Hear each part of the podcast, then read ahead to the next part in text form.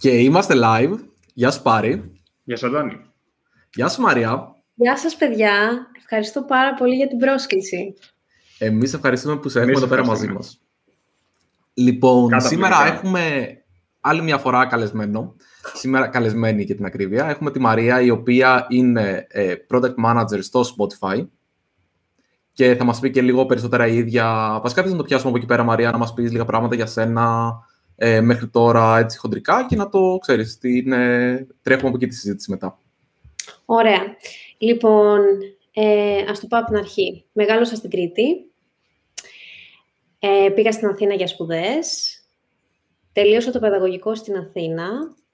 Ε, παράλληλα, ασχολούμουν από μικρή με την τεχνολογία. Υπήρχε πάντα τεχνολογία και υπολογιστές στο σπίτι από την αρχή του 90. Και εκεί κάπου σαν φοιτήτρια είχα έρθει και σε επαφή με τον κόσμο του blogging τότε στην Ελλάδα, που είχε, ήταν μια πολύ ωραία κοινότητα τότε, blogger, blogspot εποχές. Και μάλιστα υπήρχαν και podcast, τα πρώτα podcast τότε, από ό,τι θυμάμαι εγώ τουλάχιστον. Ε, ωραίες εποχές. Και ήρθα έτσι σε επαφή με το γράψιμο, με το blogging, οπότε διατήρησα καθ' όλη τη διάρκεια επαφή με το tech και τις εξελίξεις. Και μετά από εκεί ε, ξεκίνησα την επαφή μου την πρώτη με το product, την είχα μέσα από την Ανούκα, στην Αθήνα. Ε, ξεκίνησα από τα πρώτα βήματα της Ανούκα, εκεί κατάλαβα, άρχισα λίγο να καταλαβαίνω περί επιχειρηματικότητας, περί startup, περί ε, product, περί engineering και παράλληλα διάβαζα πολύ μόνη μου ε, και προσπάθησα να καλύψω το τεχνικό κομμάτι ώστε να καταλαβαίνω κάποια πράγματα όσον αφορά το, το γενικό product τότε, γιατί έκανα πολλά πράγματα στην αρχή. Ε, μετά ε, πήγα στην Ιρλανδία, στη TripAdvisor, σαν product manager. Εκεί τώρα ήταν η πρώτη φορά που έκανα επίσημα product και μπήκα στο κομμάτι των metadata. Και από τότε, που είναι γύρω στα 5-6 χρόνια, ασχολούμαι με αυτό το κομμάτι, δηλαδή metadata, content, ingestion pipelines, ε, back-end infrastructure, είμαι σε αυτό το κομμάτι. Και τώρα στη Spotify είμαι product lead ε, στο κομμάτι πάλι που έχει να κάνει με τα, με data και όλο αυτό το pipeline που συνδέει από τη στιγμή που θα, έρθει, θα έρθουν τα δεδομένα και τα αρχεία ήχους στη Spotify μέχρι να φτάσει ο χρήστης να πατήσει το play και να παίξουν. Αυτό είναι ένα τεράστιο pipeline που έχει πάρα πολλά από πίσω ε, και έχω είναι γύρω στις 12 ομάδες που κάνουν διαφορετικά πραγματάκια σε αυτό το pipeline. Και είμαι και manager σε product managers, οπότε τώρα πια είμαι ένα 40 στο ανθρώπινο κομμάτι και το 60 είναι στο product. Δηλαδή ασχολούμαι okay. και... Ναι. Πες το, από πάρει. Τέλεια, τέλεια. Εγώ, ε, εγώ θέλω να κάνω point out πόσο πολύ μου αρέσει που, αν κατάλαβα καλά, έχεις ε, θεωρητικό background. Σωστά. Έχω θεωρητικό background, ναι. Ε, είναι, και... είναι καταπληκτικό ναι. αυτό. Θα, σου πω, εγώ δεν θεωρώ, να, να πω τη γνώμη μου βασικά η αρχή, ότι δεν θεωρώ ότι είναι απαραίτητα άσχετα μεταξύ τους. Γιατί ξέρεις, πολλοί yeah. κόσμοι θα σκεφτεί, OK, για να δουλεύω σε μια τεχνολογική εταιρεία ε, πρέπει να ε, κάτι ας το πούμε, να έχει σχέση. Εγώ προσωπικά δεν το πιστεύω και από παραδείγματά μου έχω και την, και την ξαδέρφη μου, για παράδειγμα, που δουλεύει σε τεχνολογική εταιρεία. Και ε, εγώ ψήθηκα από την αρχή, ρε παιδί, με το, με το που το άκουσα και θέλω να ακούσω. Ε, μπορεί να είναι και εντελώς άσχετα. Μπορεί, ρε παιδί μου, το παιδαγωγικό να ήταν ένα πράγμα το οποίο σου άρεσε και αυτή η κατεύθυνση και όλο αυτό που έκανε στο Spotify να είναι κάτι άλλο.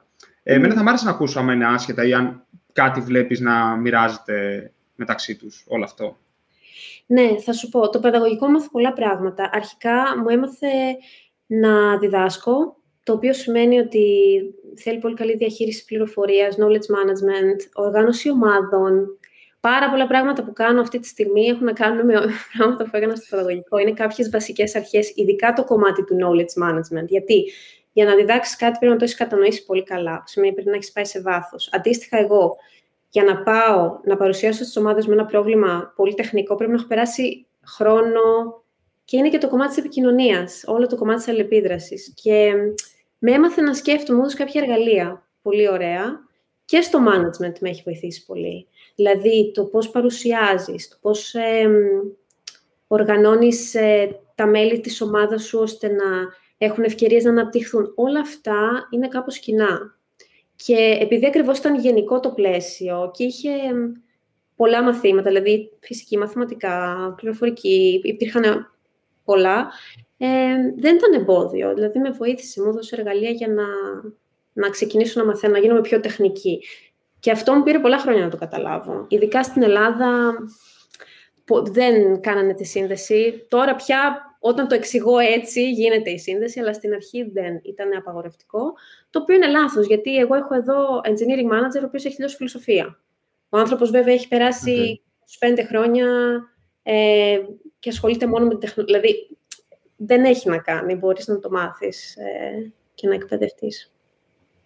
Ε, εγώ πάντως θα το πω ή θα σκάσω. Καταρχάς, οι developers είναι σαν μεγάλοι μπέμπιδες. Οπότε, ρε παιδί μου, νομίζω ότι κατελάχιστο χρειάζεται κάποιος να μπορεί να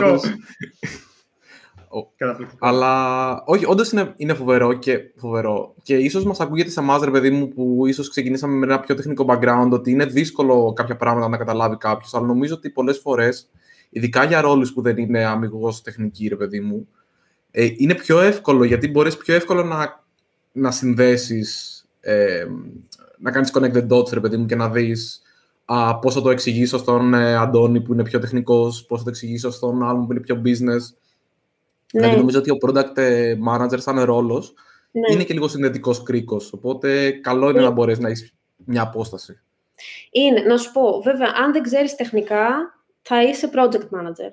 Δεν θα γίνεις product manager. Πρέπει να καταλαβαίνεις με τι ασχολείσαι. Ε, και εγώ στην αρχή όταν ξεκίνησα ήθελα πάρα πολύ να το αναπληρώσω αυτό το κομμάτι και να, να έχω μια κατανόηση βασικών πραγμάτων. Από το τι είναι ένα API μέχρι πώς λειτουργεί το, πώς συνδέεται ένα server με ένα website, βασικά πράγματα. Ξεκίνησα από αυτά και τώρα, γιατί ο τρόπος που δουλεύω εγώ είναι ότι έχω engineering manager, έχω tech leads, θα με βοηθήσουν στα πολύ τεχνικά ε, πράγματα, αλλά το overview, επειδή είναι πάλι τεχνικό, δηλαδή εμένα οι δικοί μου customers είναι developers, πάλι μέσα στη Spotify. Ε, εγώ φιντάρω άλλες ομάδες που θα βγάλουν και αυτοί με τα data, οπότε άμα δεν μπορώ να μιλήσω στους developers, ε, έχω πρόβλημα, πρέπει να το καταλάβω να καταλαβαίνω με τι έχω να κάνω.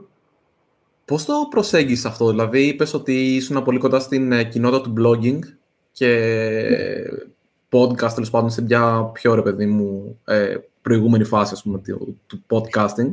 Ε, γενικά, ακούγοντας και διαβάζοντας, έκανες κάποια courses. Γενικά, τι ήταν αυτό που εσένα σε βοήθησε πιο πολύ; Ναι, στην αρχή, ε, τότε δεν υπήρχαν πολλά courses, η αλήθεια είναι. Υπήρχε ένα YouTube το οποίο ήταν στις αρχές του, είχε μόνο μέσα κάτι trailers από ταινίες, δεν έβλεπες καν τίποτα, δεν είχε ε, και εποχές pathfinder.gr τότε. Ε, οπότε, με πολύ κόπο, προσπάθεια και ψάξιμο, αλλά τι έκανα. Ε, μετά υπήρξαν κάποια courses που σου έλεγαν πώς να φτιάξεις το δικό σου site. Ε, μόνος okay. Οπότε, εντάξει, HTML, JavaScript ε, και CSS, ok, τα βασικά. Και μετά Python, όταν μπόρεσα και βρήκα course για την Python, όπου εκεί με βοήθησε πάρα πολύ, εντάξει, γιατί ε, σου δίνει βάση για πολλά πράγματα. Και μετά ξεκίνησα λίγο να μπαίνω στο κομμάτι των data Δηλαδή, να φτιάξω τη δική μου database. Υπήρχαν courses και θα φτιάξει τη δική σου database, θα τα δικά σου tables. Και μετά έρχεται το ένα κομμάτι και δεν είναι το άλλο. Γιατί, ωραία, το φτιάξα το table. Το product management όμως θέλει insights. Πώς θα φτιάξω ένα dashboard να το να make sense από όλο αυτό; Δεν είναι μόνο η συντήρηση μιας mm-hmm. database. Και κάπως έτσι συνδέθηκαν τα κομμάτια. Αλλά κινούμε, θα σου πω, το product management είναι πολύ γενικό, αλλά είναι δύσκολο να είσαι full stack product manager για πάρα πολύ καιρό. Ε, εμένα με έχει βοηθήσει που είμαι στο κομμάτι των metadata. Δηλαδή και στην TripAdvisor πάλι έκανα location metadata, πάλι είχα να κάνω με pipelines, ασχολούμαι με τους χάρτες, αλλά πάντα ότι έτρεχε από πίσω. Οπότε σταδιακά κάποια πράγματα καταλαβαίνω ότι είναι και κοινά. Στην αρχιτεκτονική, στο τι, τι σημαίνει να τρέχουν αυτά τα συστήματα σε πολύ μεγάλο όγκο, όπως είναι σε εταιρείες όπως η TripAdvisor και η Spotify. Mm-hmm. Όταν λες με τα data, θες να μας ε, πεις σε πιο high level, όχι σε πολύ λεπτομέρεια προφανώς, το ναι, τι ναι. εννοείς με αυτό. Ωραία. Λοιπόν, θα δίνω μια αναλογία κάποιες φορές που νομίζω ότι βοηθάει. Αν υποθέσουμε ότι, ας πούμε, η Spotify και κάθε εταιρεία που κάνει περιεχόμενο, που σερβίρει περιεχόμενο σε ένα χρήστη είναι εστιατόριο και ο σκοπός είναι να σερβίρουμε τον ήχο, στην προκειμένη περίπτωση, στο χρήστη, στον πελάτη, εμείς, οι δικές μου ομάδες έχουν την κουζίνα. Δηλαδή, okay. θα πάρουμε την πρώτη ύλη, θα την διαβάσουμε, θα την επεξεργαστούμε, θα την τριμάρουμε, θα τη φτιάξουμε με έναν τρόπο ώστε να τη δώσουμε να τη σερβίρουν. Τώρα, αυτός που θα τη σερβίρει μπορεί να είναι η ομάδα του, του Watch, το κινητό, τα, τα, το iOS, το Android, μπορεί να είναι το, το desktop app, μπορεί να είναι οι κονσόλες, το αυτοκίνητο. Όλοι αυτοί όμως πρέπει να πάρουν κάπως το περιεχόμενο. Και αυτό έχει δύο challenges, όπως και οι κουζίνες έχουν αντίστοιχο challenge. Χρόνο, δεν μπορείς να καθυστερήσει. Αυτό το πράγμα πρέπει να γίνει πάρα πολύ γρήγορα, ειδικά όταν μιλάμε για streaming. Που σημαίνει ότι θες πολύ γερό pipeline σωστό, με, με, κάθε κομμάτι του να είναι πολύ σωστά συνδεδεμένο, να γίνεται σωστά το validation, το transcoding, όλες αυτές οι διαδικασίες. Και το άλλο κομμάτι είναι ότι όσο μεγαλώνει ο όγκος περιεχομένου και όσο περισσότερα διαφορετικά βάζεις, δηλαδή στην αρχή έχεις μόνο μουσική, μετά θα βάλεις podcasts, μετά αύριο μεθαύριο δεν ξέρω τι άλλο θα βγει. Αυτό πρέπει να γίνεται scale και πρέπει να γίνεται scale γρήγορα, ε, γιατί ε, έχει ρίσκο και πιθανώς και όχι μόνο να καταρρεύσει, αλλά και με την ποιότητα. Ένα complexity που έχεις με τη μουσική τώρα συγκεκριμένα είναι ότι ε, οι χρήστες αντιλαμβάνονται τα, τη μουσική διαφορετικά από τη, τα συστήματα. Δηλαδή, εσύ λες, θα ακούσω ένα τραγούδι Yellow Submarine, για παράδειγμα, και το ψάξεις. Αυτό, αυτό από πίσω μπορεί να είναι το live, η live ηχογράφηση, να είναι διασκευή, να είναι η original ηχογράφηση, να είναι ένα ντουέτο, να είναι cover, οτιδήποτε. Αλλά αυτό εσένα δεν σε νοιάζει σαν χρήστη. Αυτό τώρα είναι ένα παράδειγμα. Αλλά είναι και αυτό δική μας δουλειά. Το πώς θα ψάξεις εσύ κάτι και δεν θα πρέπει να ψάξεις η τάδε live ηχογράφηση και να συμπεριφερθείς ακριβώς όπως το σύστημα. Και αυτό είναι ένα challenge. Ε, το κομμάτι των δικαιωμάτων είναι μια άλλη ιστορία τεράστια που έχει, δηλαδή ακόμη και αυτοί που δουλεύουν μέσα εκεί δεν το έχουν λύσει. Τεράστιο θέμα, όχι μόνο με τη μουσική και με όλα τα περιεχόμενα που έχουν δικαιώματα. Γιατί φαντάζομαι τώρα με, κάθε, με τις έξτρα, όλες αυτές τις, ε, τα έξτρα layers που σου είπα, έξτρα layers δικαιωμάτων και τα λοιπά. Α, μόνο... μιλάς για το DRM γενικά σαν, σαν διαδικασία. Ναι, και γενικά το πώς, ναι, όλο αυτό το πραγμα θα γίνεται... Αυτό, είναι, αυτό είναι ακριβό από, από υπολογιστική άποψη, δηλαδή ε, επειδή μιλάς ότι πράγματα πρέπει να γίνεται γρήγορα, πρέπει να κάνουν scale, το DRM είναι σημαντικό κομμάτι αυτού ή... Ε, κοίτα, ναι.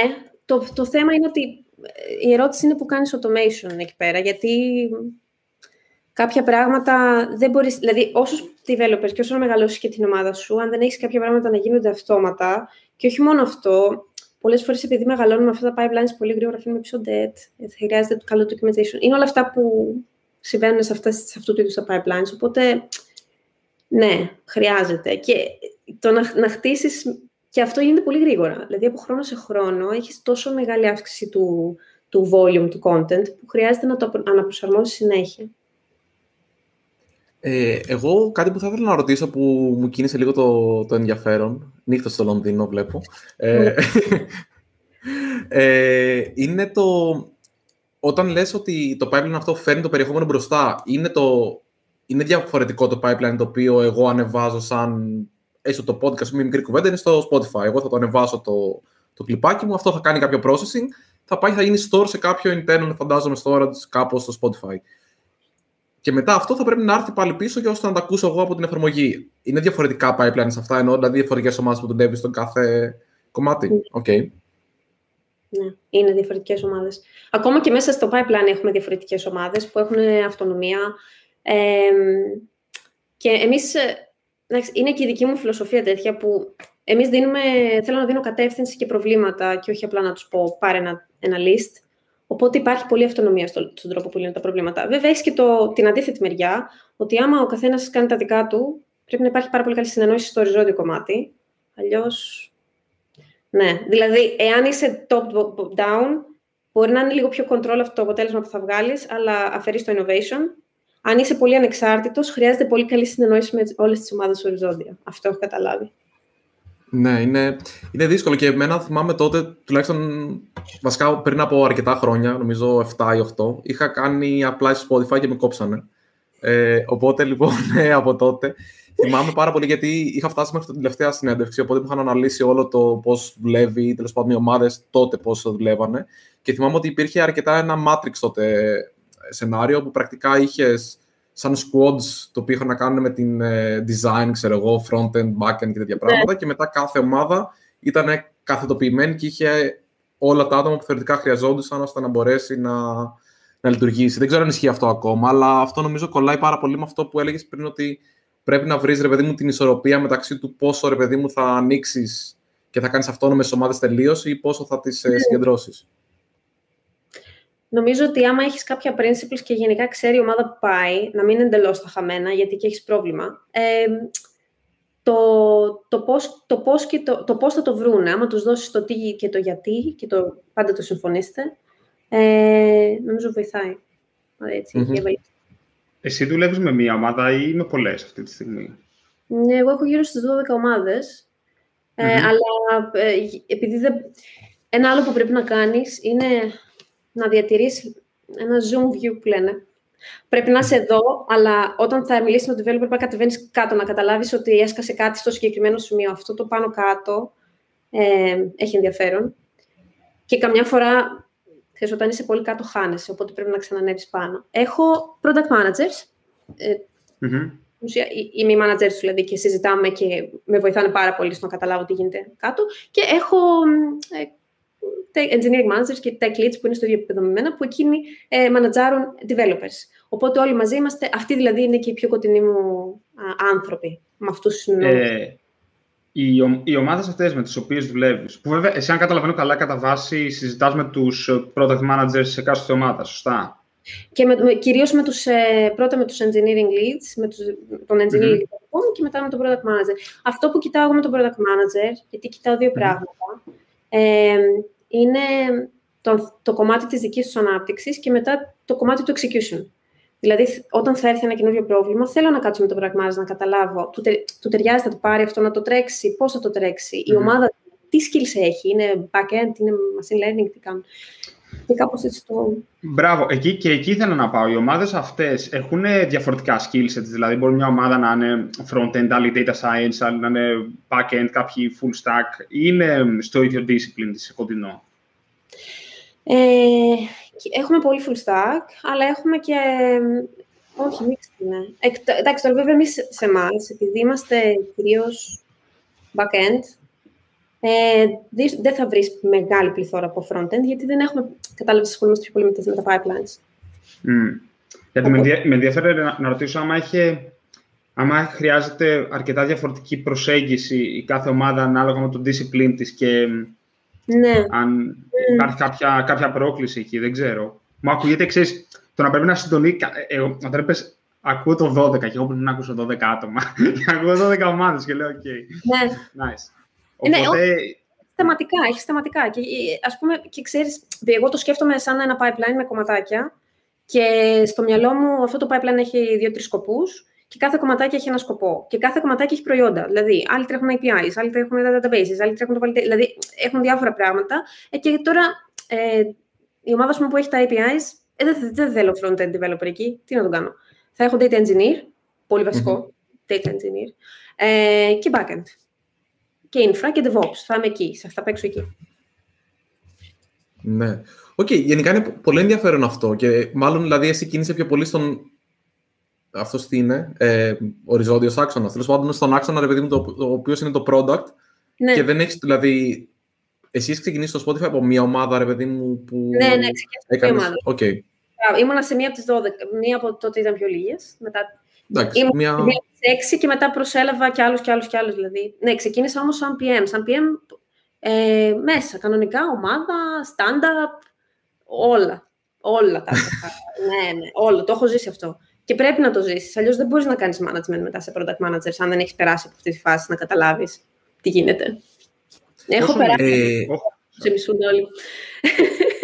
Όχι. Ε, κα, καλά, αυτό είναι άλλη συζήτηση και ίσως είναι ωραίο να πάμε και εκεί πέρα ε, σε λιγάκι, δηλαδή θα μ' άρεσε. Αλλά πριν πάμε εκεί, εγώ θέλω να ρωτήσω, ρε παιδί μου, okay, ε, έχεις τη μία ομάδα, ρε παιδί μου, και μετά πας και έχεις τις. Ε, τι πολλές ομάδες. Οπότε ξέρεις και τους δύο ρόλους κλπ. Ναι. Έχεις κάποια ομάδα ή κάποιο από από αυτές τις ομάδες, οι οποίες έχεις πιο πολύ focus εσύ ή κάνεις διπλό ρόλο τύπου και PM και product manager, ή πλέον ο ρόλος είναι καθαρά ας πούμε, στο management ας πούμε, κομμάτι; Ναι, ε, το, το, εγώ το κομμάτι του product σε μένα έρχεται στο overall. Δίνω το, το γενικό direction ε, στο product. Το product μου είναι το pipeline. Το πώς θα είναι το pipeline από κάτω, αυτό το κανονίζω με tech strategy που θα, θα τη στήσουμε με τον tech ε, lead. Αλλά και ο tech lead έχει input στο product. Δηλαδή, τον θεωρώ ε, άμεσο συνεργάτη μου, δηλαδή κάνουμε τα πάντα Και έτσι πρέπει. Δηλαδή, είναι καλό να είναι έτσι σαν μία φωνή. Ε, τώρα, προσπαθώ να μην είμαι into the weeds και να δίνω πράγματα για να μπορέσουν και οι product managers να μάθουν και να εξελιχθούν. Όπου χρειάζεται, δηλαδή κινούμε και όπου χρειάζεται ε, βοηθάω στην περίπτωση αυτή. Αλλά η δουλειά του strategy μου τρώει πάρα πολύ χρόνο, γιατί θέλει να μιλήσεις πολλά άτομα, ε, δεν είναι μόνο, δηλαδή, όταν έχεις ένα pipeline το οποίο φιντάρει τόσες πολλές ομάδες, κάθε μία ομάδα έχει τα δικά της ε, τα δικά της ε, θέλω, τα, τα δικά της requirements. Οπότε όλα αυτά πρέπει να τα καταλάβεις, να τα μαζέψεις και να πεις φέτος, παιδιά, θα κάνουμε αυτό. Γίνεται. Και μετά να πεις, γιατί δεν το κάνουμε το άλλο. Οπότε εκεί έρχομαι εγώ. Και... Άρα, ε, εσύ μαζεύεις και requirements από πολλούς και από ό,τι καταλαβαίνω έχεις και πολλούς πελάτες, να το πω έτσι. Δηλαδή υπάρχουν διάφορες ομάδες οι οποίες χρειάζονται πράγματα από, την, ε, από το δικό σου υποσύστημα, να το πω έτσι. Ε, ναι. Η προτεραιοποίηση είναι κάτι το οποίο αναλαμβάνεις εσύ σε αυτό το κομμάτι ή είναι κάτι το οποίο συνεννοείς, ε, δηλαδή υπάρχει κάποιος άλλος ο οποίος το κάνει αυτό. Προτεραιοποίηση κάνουμε ε, στο, στο επίπεδο που είμαστε οι leads, κάνουμε προβλημάτων. Okay. Ε, μαζεύουμε τα use cases και, και φτιάχνουμε, φτιάχνουμε θεματικές. Τι πρόβλημα είναι αυτό ακριβώς; Είναι quality, είναι κάτι καινούριο που πρέπει να φτιάξουμε, είναι debt που έχουμε και πρέπει να... Από τι προκαλείται; Ε, και μετά, αφού φτιάξουμε τα προβλήματα, ε, μετά μιλάμε με τις ομάδες και εκεί βρίσκουμε... Κάθε, κάθε ένα από αυτά τα προβλήματα έχει requirements και τα συζητάμε πώς θα τα, πώς θα τα δουλέψουμε. Πόσο, πόσο πολύ μιλάς στην καθημερινότητά σου, από άψη meetings δηλαδή, που ποιο κομμάτι, πόσο κομμάτι της εβδομάδας είναι επικοινωνία real time, έτσι, βίντεο, call, δεν ξέρω. Λοιπόν, πόση, πόση ώρα δεν είναι meetings εννοούσα; Ε; Πόση ώρα δεν είναι meetings. Γιατί μπορεί, ρε παιδί μου, επειδή, επειδή υπάρχει μέσα και το κομμάτι του strategy, φαντάζομαι εγώ στο μυαλό ε. μου ότι σίγουρα στρατηγική έχει και ένα κομμάτι απομόνωση σε κάποια σημεία, δηλαδή να σκεφτείς να μπουν κάποια πράγματα κάτω. Αυτ, λοιπόν, αυτό που είπες είναι πολύ μεγάλο κομμάτι. Στην αρχή, λοιπόν, και ειδικά όταν πήγαμε remote, πήραμε όλοι τα. και φαντάζομαι πολλοί κόσμοι το έκαναν αυτό. Πήραμε τα καλεντάρια μας όπως ήταν από το γραφείο και τα μεταφέραμε online. Το οποίο είναι πάρα πολύ κουραστικό. Ε, έφτασα σε ένα σημείο που πραγματικά δεν έκανα όλο τίποτα άλλο. Όλο κατανάλωνα πληροφορία, δεν είχα χρόνο να σκεφτώ. Μετά έλεγα ότι θα δουλεύω σε αυτό το μισό, ο μισής ώρα slot που έχεις από το ένα κόλ στο άλλο. Δεν γίνεται. Ε, οπότε άρχισα να έγραψα όλα μου τα meetings και άρχισα να καθαρίζω και να είμαι πάρα, πάρα πολύ αυστηρή με τα meetings και να λέω όχι άμα δεν υπάρχει λόγος. Πολύ δύσκολο. Επίσης, έγινα καλύτερη στο γραπτό λόγο. Δηλαδή, αν δεν έχω κάτι να συζητήσω, το γράφω. Και, και μάλιστα το γράφω στην αρχή και το ξανασκέφτομαι και το ξανασκέφτομαι. Και πλέον προσπαθώ να έχω δύο ώρες ε, uninterrupted, δύο-τρεις ώρες να σκέφτομαι. Έχω ένα to think list, με έχει βοηθήσει. Έχω to do και to think. Mm-hmm. Ε, δουλειά είναι. Το να σκέφτεσαι είναι δουλειά. Να κάτσεις... Εντελώς, εντελώς. Το... Και το κακό είναι ότι έχεις πολλά πράγματα που σου κάνουμε στη μέρα, ειδικά αν δουλεύεις με. Εγώ δουλεύω πολύ με Αμερική. Οπότε ξυπνάνε δύο το μεσημέρι δικιά μας, που σημαίνει ότι τρώνε εκεί γύρω στις 5, μετά ξεκινάνε. Οπότε 6-7 η ώρα έχεις πράγματα. Πρέπει να, να τα μαζέψεις και να τα απαντήσεις την επόμενη μέρα. Βέβαια, έχουν και αυτοί το αντίστοιχο. Οπότε βοηθαμένο engineering στην Αμερική. Οπότε έχουμε έτσι ένα 24ωρο, αλλά έχουμε κάτσει και το έχουμε συνεννοηθεί ότι θα, θα κλείνουμε. Και έτσι και εγώ. Και βοηθάει. Mm-hmm. Ε, αυτή ήταν βασικά η ερώτηση. Θέλω να το πω στα εκεί. Είπες ότι έχεις 12 ομάδες. Εσύ αυτή τη στιγμή είσαι στο Λονδίνο. Σωστά; Ναι. ναι. Ε, οι ομάδες αυτές, ε, βασικά ξέρω ότι η Spotify έχει σίγουρα Στοκχόλμη, φαντάζομαι έχει Λονδίνο αρκετό. Είπες Αμερική. Σε ποιες πόσες χώρες είναι αυτές οι ομάδες, Ναι, εκεί αυτή είναι. Αμερική, Στοκχόλμη και Λονδίνο. Έτσι ήταν και πριν. Και πριν την... Είναι σπασμένες. Ναι, πάντα ήταν σπασμένες. Και, και στην TripAdvisor που ήμουν πάλι σπασμένα. Ήμουν, ήμουν Βοστόνη Λονδίνο. Πήγαινε ερχόμουν συνέχεια. Okay. και πώς γενικά είναι αυτό, δηλαδή και με τα time zones και αυτά, δηλαδή όταν έχεις ομάδες οι οποίες έχουν μια αλληλεξάρτηση, mm. αλλά μπορεί να έχουν. Εντάξει, okay, Στοκχόλμη Λονδίνο είναι ξέρω εγώ μια-δυο ώρες, δεν θυμάμαι πόσο είναι ακριβώς, αλλά είναι μικρό το, το time zone difference. Με την mm. Αμερική, πώς το κάνεις αυτό; Ναι, η Αμερική έχει πέντε ώρες από εδώ και έξι στο Χόλμη. Οι, οι έξι ώρες για μένα είναι οριακά. Εκεί είναι. Mm-hmm. Μετά δεν βρίσκεις overlap να συναντηθείς με τον άλλον, να μιλήσεις καν. Ε, νομίζω ότι λειτουργεί αν έχεις ένα πολύ μεγάλο οργανισμό, γιατί εμείς είμαστε, είμαστε, αρκετά, είμαστε αρκετοί, ώστε να δημιουργήσεις κέντρα βάρους για engineering product και operations, αν έχεις. Ώστε να έχεις έτσι μια κατανομή. Επίσης, θέλει κατανομή στο leadership. Δεν μπορεί όλος το leadership να είναι στο Holme, όλοι οι managers να είναι στο Holme και όλοι οι υπάλληλοι να είναι στο... Δηλαδή, πρέπει να υπάρχει μια ισορροπία. Ε, μέχρι εκεί βγαίνει. Με Νέα Υόρκη, με Σαν Φρανσίσκο δεν θέλει πιο πολύ προσπάθεια. Θέλει. Ναι. Θέλει, ε, θέλει πολύ καλή οργάνωση, θέλει... Ε, να πω η αλήθεια είναι. Τώρα βέβαια δεν είναι εφικτό, αλλά έχω δει ότι βοηθάει. Δηλαδή να βρίσκω mm-hmm. Γενικά εσύ ε, προτιμάς περισσότερο ε, long form ε, γρα, ε, γραπτή επικοινωνία, ε, chat, τι είναι το... Αν, επειδή έχεις πολλή επικοινωνία στην καθημερινότητα, από ό,τι καταλαβαίνω, αν κάπως πρέπει να τα κατανείμεις, τι, τι προτιμάς και πού και ναι. πώς, θα το, πώς θα το έκανες. Μάλιστα, αυτή είναι μια ερώτηση που κάνω με όσο ξεκινάω να δουλεύω. Τους ρωτάω πώς θέλετε να σας βρίσκω και πώς θέλετε να σας δίνω και feedback. Βοηθάει αυτό. Ε, όταν είναι για μεγάλα κείμενα, ε, κάτι το οποίο πρέπει να το διαβάσω και να το σκεφτώ και όχι απλά να κάνω react, προτιμώ το email. Ε, και είμαι πολύ στο Slack.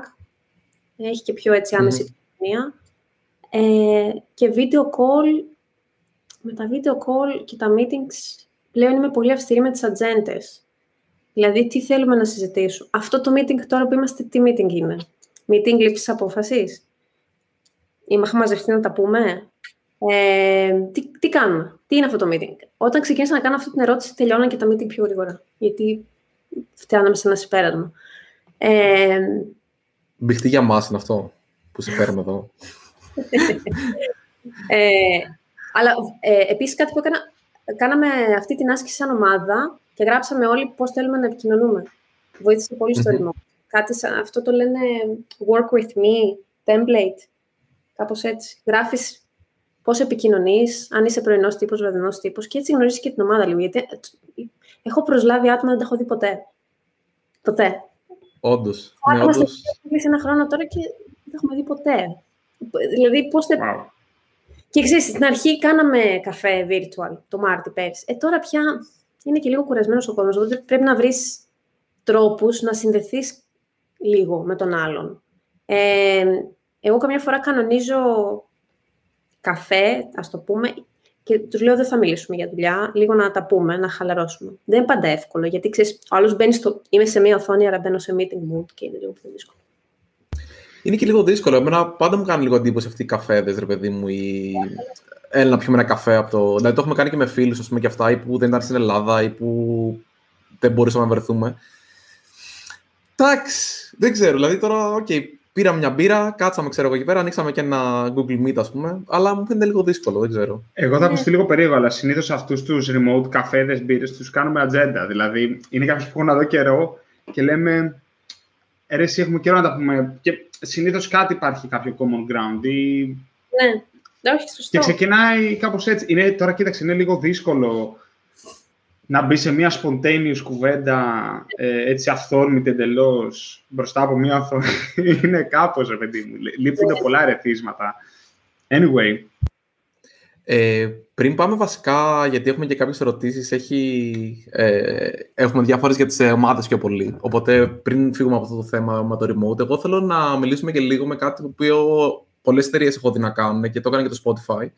Και είναι το, το Work From Anywhere, το οποίο, αν το καταλαβαίνω καλά από το blog post, γιατί εντάξει, δεν μπορώ να πω ότι το ανέλησα κιόλας. Ε, η φάση είναι ότι μπορείς πλέον να, δουλε... να δηλώσεις πώς ε, σ' αρέσει να δουλεύεις και η εταιρεία δεν, με, κάποιες, με εξαίρεση κάποιες key θέσεις δεν σου κάνει mandate το πώς θα δουλέψεις, σωστά; Ναι. Λοιπόν, το Anywhere είναι διπλής φύσης. Anywhere mm-hmm. αφορά το χώρο εργασίας, δηλαδή Θέλεις να είσαι περισσότερο στο σπίτι, θες να είσαι περισσότερο στο γραφείο. Νομίζω ότι αυτό που καταλάβαμε φέτος είναι 100% το σπίτι, 100% το γραφείο. Μάλλον δεν είναι ιδανικό για πολλούς. Mm-hmm. Δηλαδή, ότι θα προτιμήσουν ένα υβριδικό μοντέλο, και εγώ μαζί, όπου να είσαι στο σπίτι και να πηγαίνεις στο γραφείο, το οποίο πλέον θα αλλάξει. Δηλαδή, τα assign desks και τα γραφεία που είχαμε αυτή η κλασική corporate φάση, νομίζω θα, θα φύγει. Τουλάχιστον, βέβαια, Θέλω να πω για τεχνολογικές εταιρείες. Δεν ξέρω οι άλλες εταιρείες πώς θα το αντιμετωπίσουν αυτό. Αυτή είναι μια άλλη κουβέντα. Αλλά τουλάχιστον εμείς ε, θα, θα, έρθει, θα έρθει το καινούριο. θα είναι πιο δυναμική ε, mm-hmm. χώροι, θα μαζεύεσαι για να αλληλεπιδράσεις και όχι τόσο για να κάτσεις να δουλέψεις. Οπότε το ένα είναι αυτό. Ε, το άλλο κομμάτι που έχει να κάνει με την τοποθεσία, νομίζω είναι λίγο πιο πολύπλοκο. Και εντάξει, είμαστε και σε πειραματικό όλοι, όχι μόνο η, η Spotify. Ε, και έχει να κάνει με το, αυτό που λέγαμε πριν, πώς θα μπορέσεις τώρα να φτιάξεις ομάδες anywhere. Το anywhere για μένα εξαρτάται που είναι. Σίγουρα δεν είναι όλος ο πλανήτης. Δηλαδή δεν μπορείς να έχεις ομάδες στην Αυστραλία και, να, και στην Αμερική και να συνεννοούνται. Δεν γίνεται. Όπως είπα πριν, για μένα το 6 ώρες είναι μέχρι εκεί. Για συγκεκριμένους ρόλους. Γενικά όλα γίνονται και φέτος καταλάβαμε ότι όλα γίνονται remote. Το θέμα είναι ότι κάποια πράγματα γίνουν πιο δύσκολα. Ε, αν είσαι μόνο Αμερική ή αν είσαι μόνο Ευρώπη, ίσως είναι πιο εύκολο, γιατί δεν έχεις βίζα, δεν έχεις τέτοια θέμα. Είναι πιο ανοιχτά τα πράγματα. Τώρα, όταν ανοίγεις, δυσκολεύει λίγο Ναι, αλλά είναι, είναι, είναι πολύ ωραίο που γίνεται ο διάλογος για την ευελιξία και μπορείς να... Δεν χρειάζεται να είσαι assigned πέντε μέρες στο γραφείο, ε, εκεί πέρα, στο desk σου και, εκεί να, και κάπως έτσι να κυλάει όλη σου η ζωή. Νομίζω είναι πολύ ωραία κουβέντα που έχει ξεκινήσει φέτος με όλες αυτές τις εταιρείες. Ναι, και εγώ δηλαδή το έχουμε ξανασυζητήσει και με τον Μπάρι, έχω την εντύπωση. Δεν θυμάμαι αν το έχουμε κάνει εδώ ή offline. Αλλά νομίζω ότι η φάση είναι ότι πλέον το γραφείο θα γίνει ένα co-working space που θα υπάρχουν θέσεις, θα υπάρχουν meeting rooms και χώροι για να μπορέσεις να αντεπιδράσει, αλλά θα πηγαίνεις γι' αυτό, ρε παιδί μου. Ή προφανώς, άμα δεν έχεις χώρο στο σπίτι ή δεν σε βολεύει, okay, δεν, δεν, δεν πάω και λέω ότι ξέρεις, πρέπει να πάνε όλοι remote ας πούμε, και να μην έχει κανείς θέση.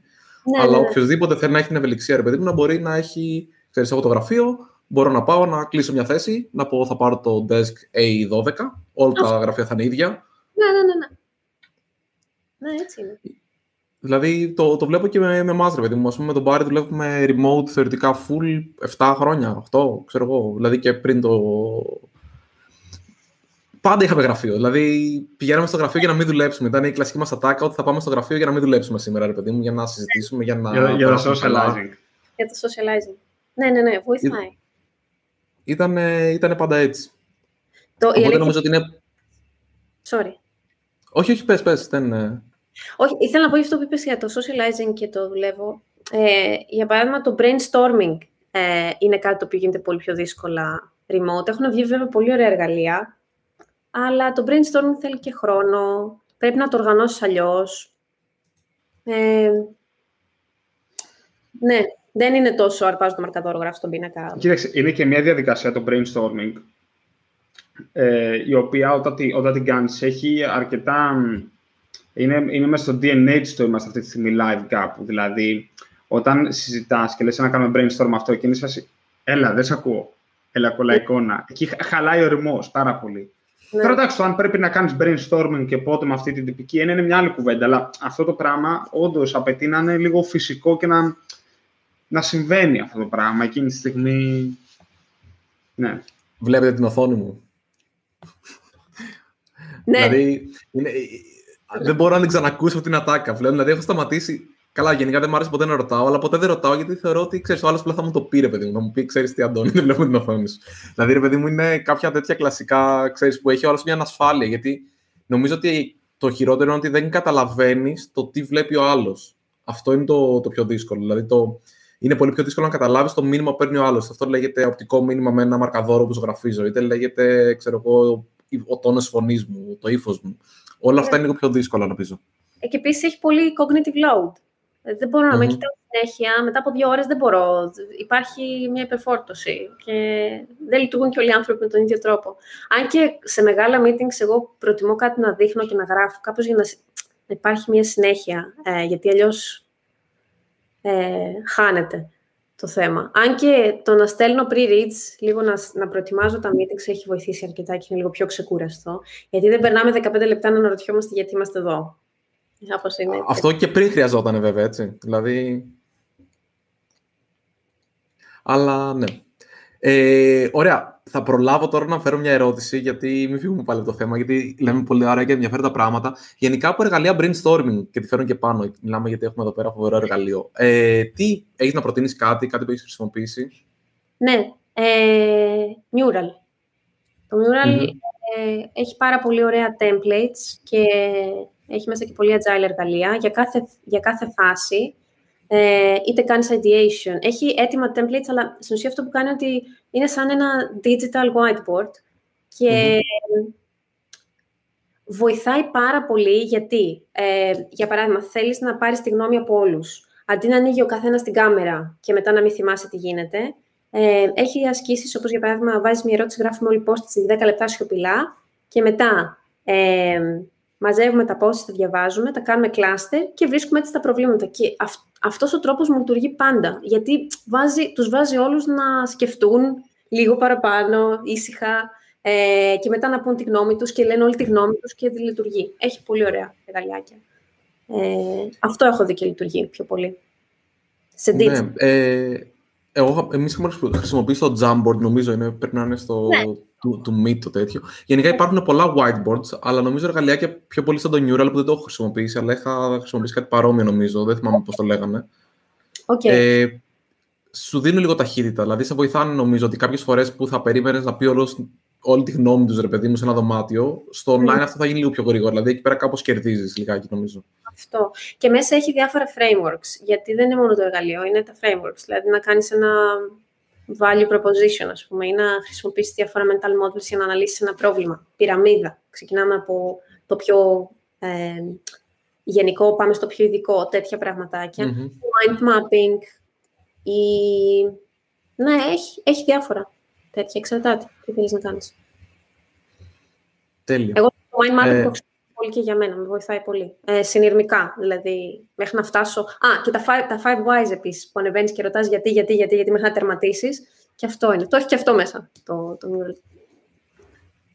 Τέλεια. Ωραία. Εγώ θέλω να γυρίσουμε λίγο πίσω στις ομάδες τώρα και κάνουμε έναν κύκλο τώρα λίγα εδώ πέρα, ώστε να ε, δούμε κάποιες ερωτήσεις που είχαν έρθει. Μία ερώτηση πιο τεχνική. Ε, Μας είχε ρωτήσει ο Κώστας, τη βάζω και εδώ πέρα κάτω. Λέει γενικά το, το SRE, δηλαδή το, το κομμάτι του infrastructure στην, ε, στην εταιρεία, είναι κάτι το οποίο διαχειρίζεται κεντρικά από μια ομάδα ή και κάθε ομάδα έχει δικιά της υποομάδα ας πούμε, που ασχολείται με αυτό το κομμάτι; Ή δεν ξέρεις; Ναι, κάποιες ομάδες έχουν ε, μέσα άτομα, διότι είναι πολύ sensitive ομάδες που χρειάζεται ένα non-call, για παράδειγμα, και χρειάζεται να έχουν υποστήριξη δική τους για τα Σαββατοκύριακα κτλ. Αλλά γενικώς υπάρχει μια, μια, ένα μεγάλο organization το οποίο έχει ε, κάνει μόνο αυτό. Ναι, και θέτει και τα processes. Αυτό που γίνεται και βοηθάει και εμάς είναι ότι βγαίνει ένα strategy στο πώς mm φεύγουμε να σκάει το σύμπαν κάθε φορά που ανεβάζουμε κάτι καινούριο ή έχει πολύ, πολύ άλλο χρήσιμο είναι ε, release cycles, πότε πρέπει να ανεβάζεις, ε, πότε πρέπει να μην ανεβάζεις, Παρασκευές, Χριστούγεννα κτλ. Πα, Παρασκευές πριν την μικρή κουβέντα, για παράδειγμα. Μπράβο, αυτό ήταν να ρωτήσω. Διπλό Παρασκευής συμβαίνει; Ε, το αποφεύγουμε και όχι. Εντάξει. Ναι. Ε, προσπαθείς να μην. Επίσης, ε, Χριστούγεννα, δεν, έχει, είναι κάτι περίοδο που δεν... Και αυτό το ξέρεις όμως και προγραμματίζεις. Το ξέρεις από πριν, ξέρεις για όλη τη χρονιά δηλαδή πότε θα γίνει code freeze, πότε θα πρέπει να σταματήσεις. Τα code freeze γίνεται ενώ με την έννοια του deployment, αλλά δουλεύει η ομάδα, κάνει ό,τι κάνει το τεστ, επειδή μου φαντάζομαι γι' αυτά και απλά κάνει deploy πέντε μέρες μετά. Ούτως ή άλλως, νομίζω Χριστούγεννα, δηλαδή μόνο να κασάρεις τα χριστουγεννιάτικα τραγούδια, παίζει να είναι το 80% του Spotify, ας πούμε, streaming. Μαράια Κάρεϊ. Ε, ναι, εντάξει, δηλαδή.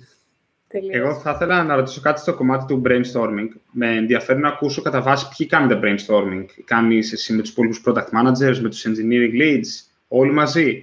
Και εν τέλει στο κάθε session, ποιος είναι ο decision maker, πώς ε, παίρνετε εν τέλει μια απόφαση με τον τρόπο που το κάνετε εσείς; Ε, εξαρτάται τι, για τι πράγμα κάνουμε brainstorming. Ας πούμε ότι είναι για τη στρατηγική του προϊόντος. Ωραία.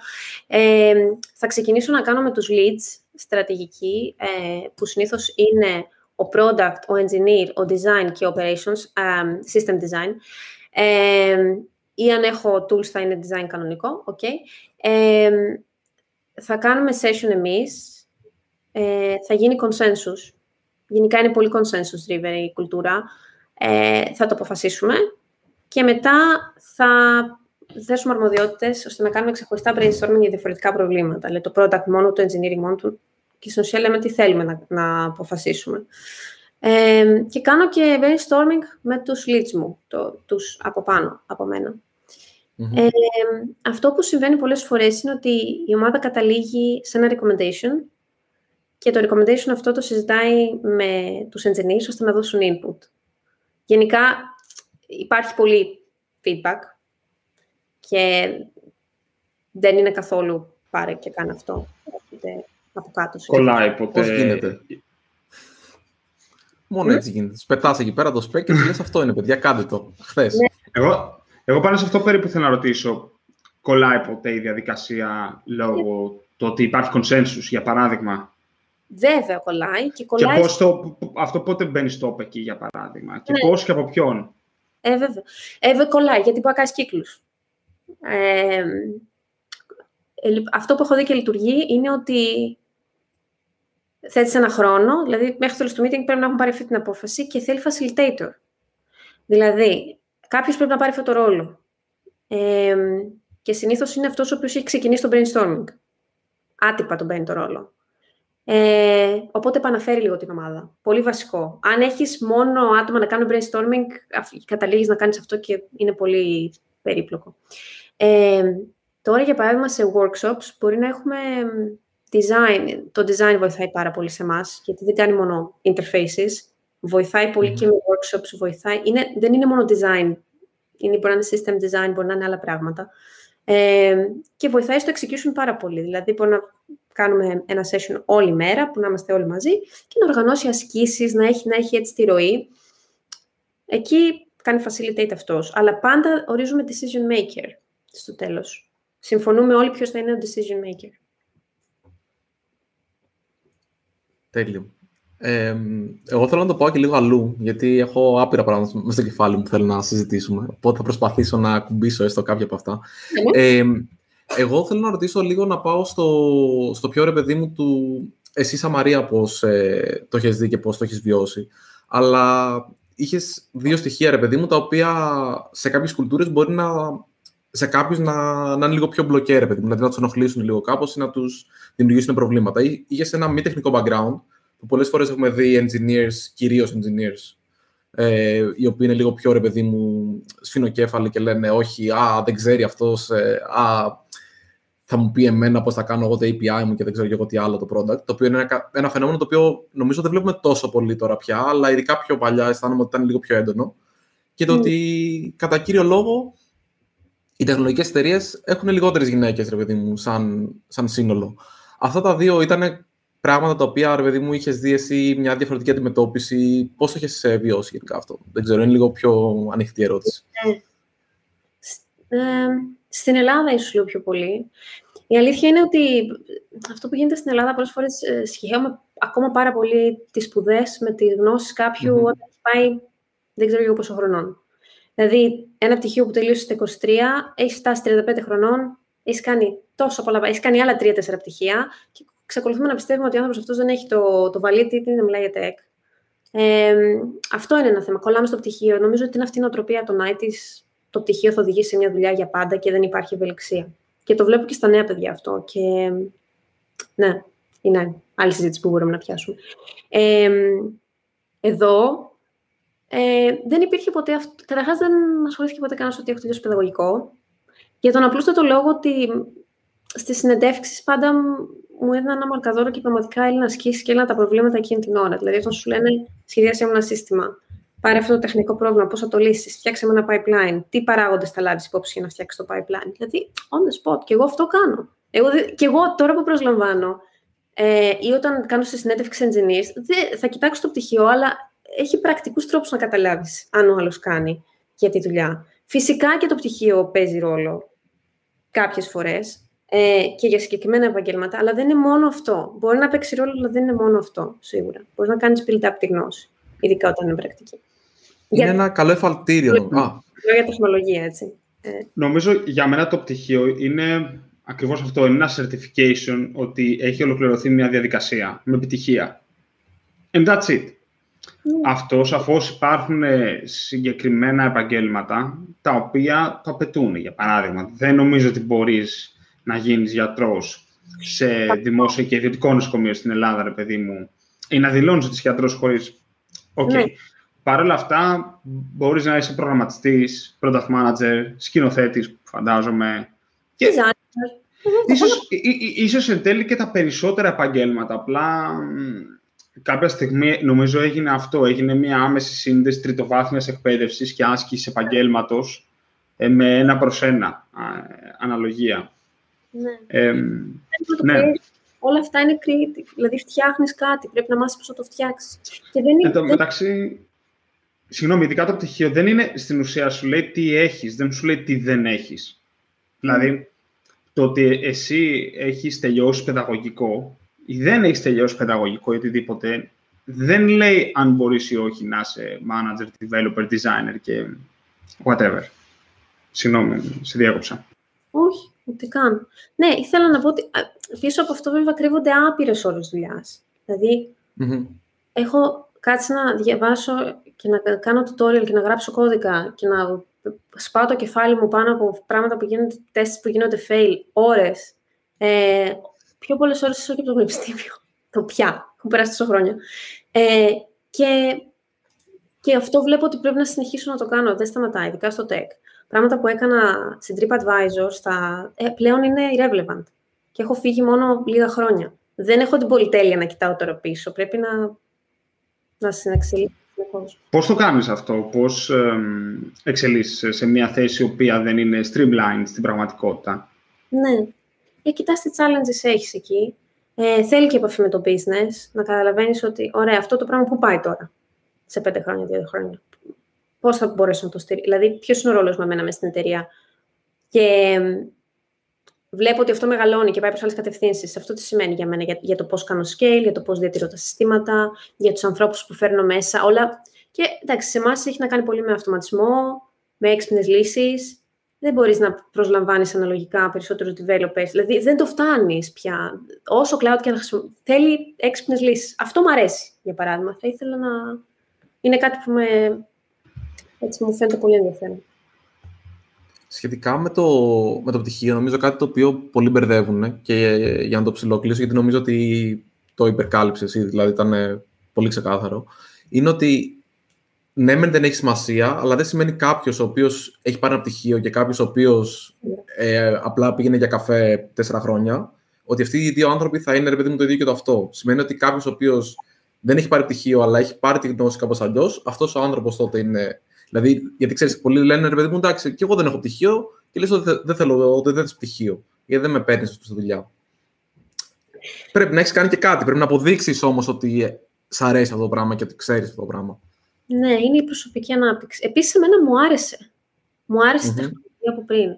Μου άρεσε η επιχειρηματικότητα, μου αρέσει το business, μου αρέσει το intersection. Τα κοιτάω όλα. Δεν ξέρω αν θα είμαι παιδί product manager σε πέντε χρόνια, αλλά μου αρέσουν αυτοί οι χώροι μαζί. Ε, και θα κάτσω να διαβάσω παραπάνω, μιλήσω σε έναν άνθρωπο, θα... Ναι, μου αρέσει. Και ό,τι περιλαμβάνει αυτό.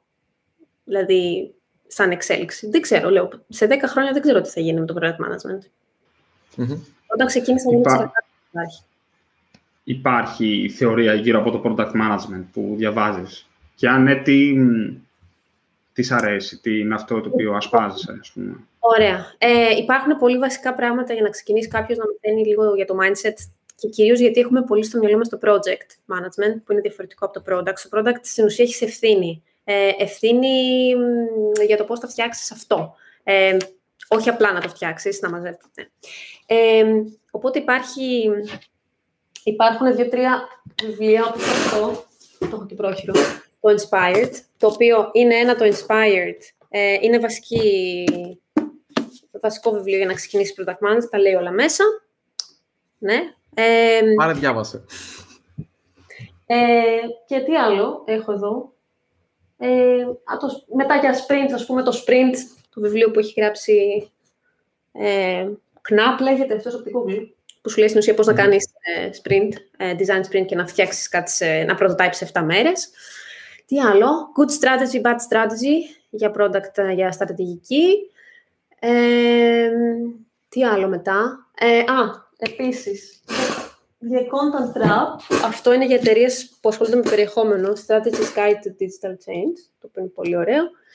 Ε, και σου μιλάει λίγο για το πώς Ε, για όλη αυτή τη νέα φάση που γίνεται τώρα με το creator economy και το geek economy, το οποίο είναι πολύ ενδιαφέρον θεωρώ, δηλαδή, ναι, θα το δούμε πολύ να ανέρχεται το τελευταίο καιρό, ότι έχεις πάρα πολλούς creators αυτή τη στιγμή, mid-tier, δεν έχεις τους μεγάλους, έχεις αυτή τη μεσαία τάξη που βγάζει λεφτά ε, και συντηρείται και δημιουργεί μέσα από το ίντερνετ και είναι πολίτες του ίντερνετ. Το βρίσκω πάρα πολύ ενδιαφέρον. Οπότε ναι, θα ξεκινήσω από εκεί. Και μετά, άμα για πιο έτσι, για management, ε, a manager's path, για αρχή. Και μετά διαβάζω κυρίως για mental models, για οργανωσιακή ψυχολογία. Τώρα πια με απασχολούν λίγο τα πιο high level πράγματα. Αυτά από βιβλία. Για τεχνικά courses. Udacity, Udemy, YouTube. Πόσο τακτικά κάνεις τεχνικά courses? Ε, συνέχεια. Και το ρωτάμε, σαν, σαν product manager κάνεις συνέχεια; Ναι, ναι, ναι. Κάθε μήνα σίγουρα keep up. Μ' αρέσει κιόλας. Τι είναι το τελευταίο που έκανες; Ε, το τελευταίο που έκανα ήταν για audio machine learning. Okay. Ε, το οποίο ήθελα λίγο να καταλάβω εκεί πέρα πώς, γίνεται το, πώς λειτουργεί το fingerprinting και τα λοιπά, εκ των έσω. Και μετά, όσο προσπαθώ έτσι να ξεσκουριάζω, δηλαδή θα ανοίξω BigQuery και θα φτιάξω δικά μου πράγματα, θα τα πετάξω. Δηλαδή, ό,τι θέλω να πάρω εγώ πλέον σαν insight, αντί να ρωτήσω να μου το φτιάξει ο data analyst, πάω και το φτιάχνω μόνη μου για να έχω έτσι μια... Wow. Αυτό. Ναι, αλλά παίρνω, παίρνω topics ε, και κάνω... Όχι γενικά, ας πούμε. Α, machine learning intro επίσης, εντάξει, okay, σου δίνει μια βασική γνώση, αλλά μετά με ενδιαφέρει πολύ και η εφαρμογή και το audio machine learning, mm. εντάξει, σίγουρα. Εγώ θέλω να τραβήξω μια ερώτηση από το κοινό πάλι, ε, που έχουμε εδώ πέρα τον εξάδερφο, ο οποίος ε, ρωτάει, ρε παιδί μου, ποιο ήταν το, το σημείο που είπες ότι τα παιδαγωγικά δεν είναι αυτό που τελικά θέλω να ακολουθήσω και θέλω να δω κάτι διαφορετικό. Δηλαδή, υπήρχε κάποια τέτοια, ε, κάποιο τέτοιο σημείο; Ποιο ήταν το moment of epiphany, για να χρησιμοποιήσω την ακριβή ερώτηση; Κοίτα τώρα τι γίνεται. Δεν υπήρχε ποτέ τέτοιο moment, γιατί ποτέ δεν ήθελα να... Το πήγαινα πάντα ψάχνοντας και βρίσκοντας. Ακόμα και όταν... Ε, δηλαδή, μπήκα στο παιδαγωγικό, είπα ότι θα, okay, θα μάθω από εδώ ό,τι πιο μπορεί μπορώ, ό,τι πιο έτσι με ενδιαφέρει. Μάθα πολλά πράγματα και μετά ήρθαν όλα έτσι, ε, ε, έψαχνα πάρα πολύ, χτυπούσα πάρα πολλές πόρτες και κάποιες άνοιξαν. Ε, αυτό Δεν πολύ σκεφτόμουν, δεν είχα επίφανη. Επίφανη είχα όταν διάβασα ότι υπάρχει product manager. Δεν ήξερα. Λέω τι είναι αυτό; Ωραία, λέω. Το θυμάσαι να μας περιγράψεις αυτή τη... πώς έγινε αυτό; Ναι, γιατί στην αρχή... Πώς διάβασες για τον product manager και πού; Στην αρχή... Τι μέρα ήτανε, έβρεχε; Ναι. Ε, η αλήθεια είναι ότι ξεκινάς από project management στην αρχή, γιατί δεν ξέρεις τι είναι το product. Και κάποια στιγμή έστω να μαθαίνω, λέω product, αυτό είναι το product, αυτό είναι το mobile product και αυτό είναι το front-end product κλπ. Και άρχισα να διαβάζω για το project management τότε και να ανακαλύπτω τα εργαλεία, πώς θα στήσει μια ομάδα, θα βάλεις σαν να βάλεις τζίρα. Μετά μπήκα, άρχισα να διαβάζω για το agile και το scrum και εκεί, α, από εκεί το έμαθα. Εκεί πρέπει να το άκουσα πρώτη φορά σε αυτές τις συζητήσεις για το product. OK, product manager.